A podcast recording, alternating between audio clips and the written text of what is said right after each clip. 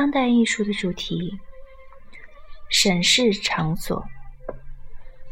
在场所的主题下，许多当代艺术家创作的作品都表现了特定地点在形貌和情感上的特征，比如大峡谷、东京、本地的小餐馆或艺术家的工作室。在这类作品中，场所的可感属性和心理属性彼此感染，相互影响。与他们19世纪的前辈们相比，今天的艺术家更有可能意识到，他们对场所的审视和观察，总是渗透着社会概念。正如批评家利兹威尔斯解释的那样，土地是一种自然现象，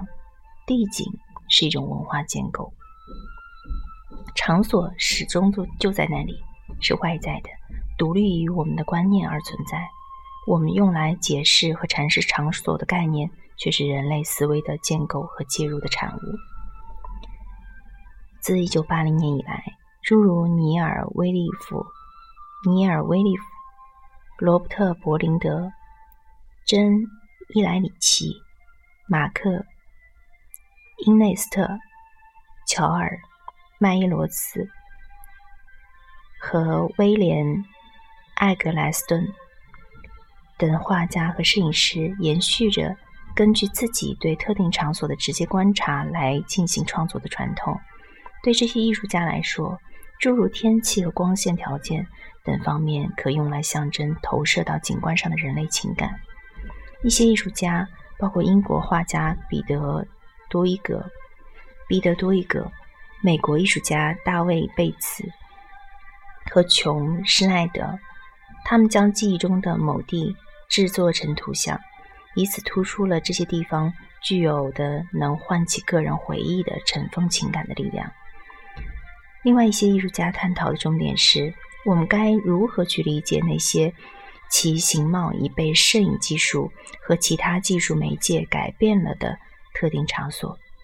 这些艺术家主要有德国的格哈德·李斯特和美国的维纳·塞尔明斯。在里希特和塞明斯的照片绘画作品中，一个特定场所，如高山地带或波涛汹涌的海面，与观众的距离被再度拉大。尽管他们的画儿是以特定场景的照片为基础，然而作品真正的主体并非现实世界中的真实场所，而是照片中显现的视觉信息和表现风格。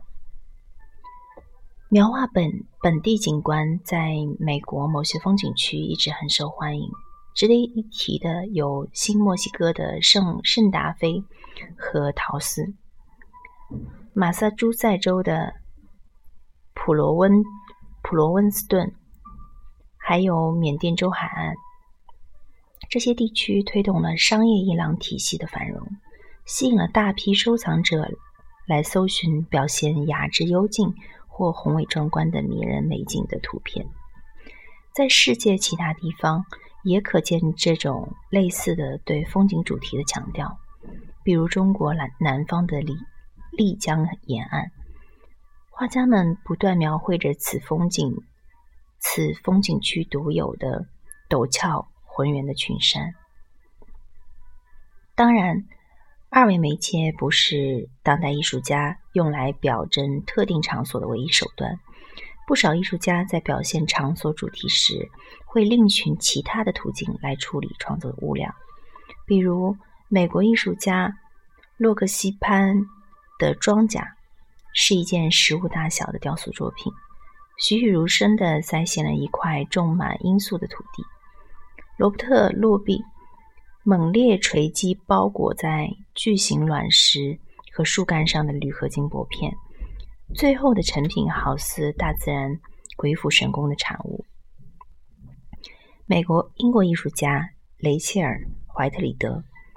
因其浇筑诸如床下空间下的空间、桌下的空间、房间内部或楼梯井这样的副空间而闻名。这些浇筑品以相反的方向将一些具体的细部表保留下来，如窗户的位置和设计结构、装饰性镶嵌和墙壁上的插座。当代艺术中对建筑环境的表现比对自然环境的表现更为流流行。这一现象反映了全球生活方式的变迁，人们日益迁往人口密集的区域定居，离自然越来越远，有时甚至是和自然完全疏离。艺术家们所探讨的建成环境多种多样。艺术家感兴趣的不仅仅是城市环境的外观，还有它建成环境，还有他们的感觉、声音、气味，以及给居民和造访者带来的影响。他们热衷于讨论城市是如何运转的，以及城市的意义是什么。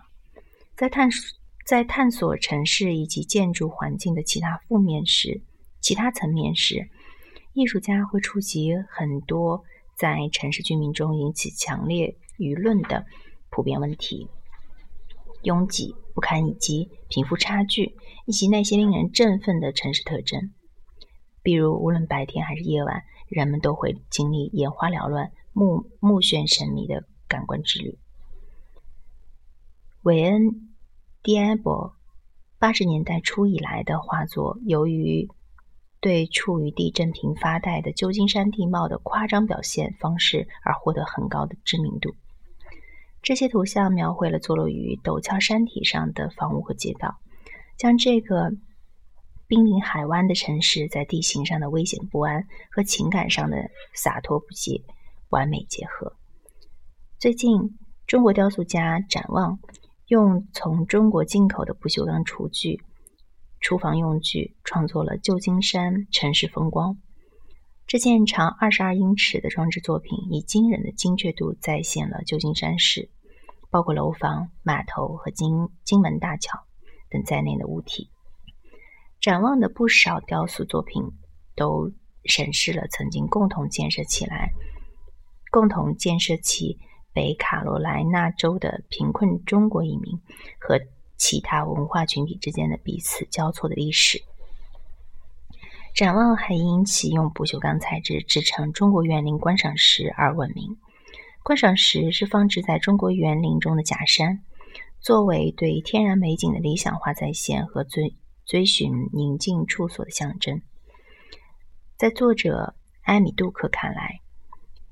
展望那闪闪发光的假山石模仿品，向我们。利用引人深向我们利用引人沉思冥想的工具来逃避城市文化的需要提出了挑战。我们如此迅速的创造、摧毁又重建着城市文化。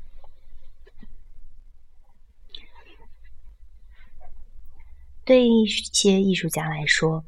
一个场所是由那里的行为模式规定的。八十年代初。丹尼斯·伍德绘制了一系列标识出他住宅区独特细节的地图。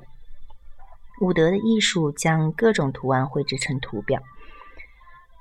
如人行道上的涂鸦、